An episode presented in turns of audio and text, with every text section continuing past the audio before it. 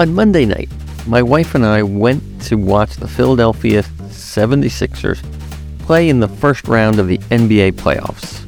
While we were sitting watching the pregame show, the Jumbotron started airing clips of different players throughout the season in different plays, and I was struck by the intensity that was demonstrated all over the players' faces, their body language. Immediately, I pulled out my cell phone and jotted myself a note because I knew this was going to be the question of the day. I started thinking back to my own days playing sports and the intensity that I brought to those games. But then, and then I started to think do people attack life the same way that professional athletes attack the game that they're playing? I don't, I certainly don't. I would like to think I attack life like that, but I attack it more, I attack it more like a house cat. I get up, I stretch, I do a lazy little morning routine, and then I go about my business for the day in kind of a relaxing manner. I get done what I get done. I don't do what I don't want to do. If I get a chance to nap, I certainly nap. And every once in a while, I get worked up and go running around the house like my hair was on fire. What do you think? Do people attack life with the intensity that professional athletes do? I would love to know what my listeners think about how you attack life. Put it in the comments. There's got to be somewhere to comment on a podcast. So feel free to comment on that. I would.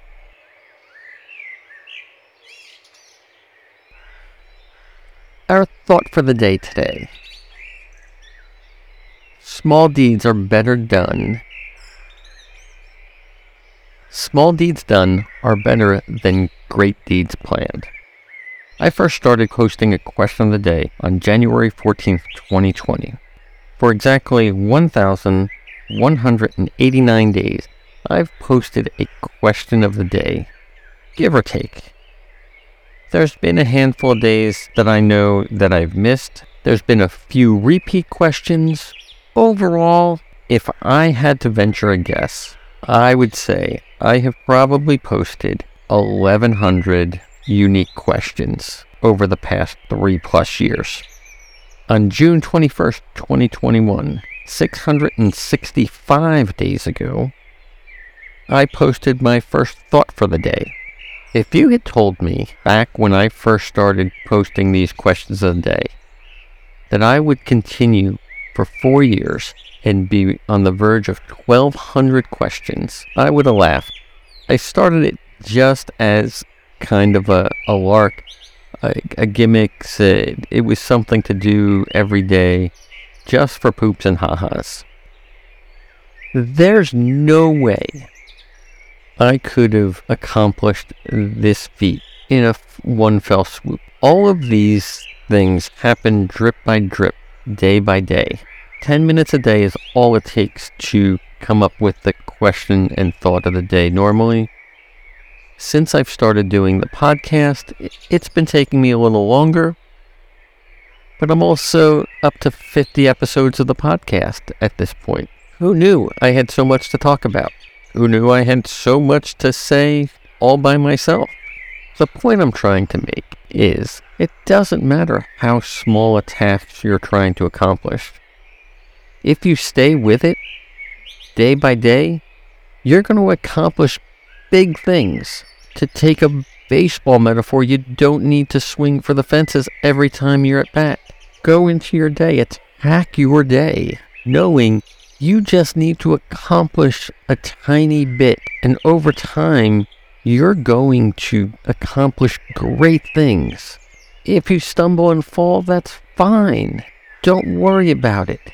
When you're feeling down, if you're feeling down any particular day because you feel like you're getting behind, I'm here to tell you don't worry about it. Do a little bit, just a tiny fraction, but do it every single day.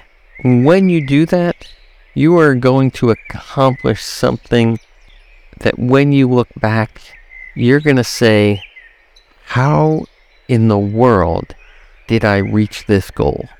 So set yourself big goals, huge goals, goals you never thought you could accomplish, and then go out and do something, one tiny thing every single day. So when you look back, you can smile and say, Holy cow, look at what I accomplished.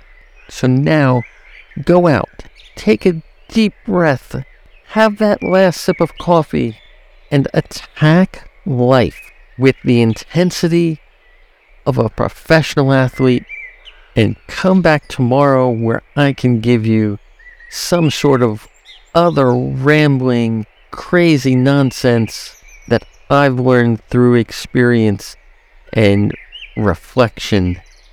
But before you go, I just want to remind you that if you're enjoying this podcast, please help me grow by sharing it with your friends and family. Rate us on whatever forum you're listening on, whether it be Google Podcasts or Apple Podcast or Spotify. But whatever you do, come back tomorrow. Join me. Come back tomorrow so we can have another conversation over a cup of coffee because I love being here. Thank you for listening.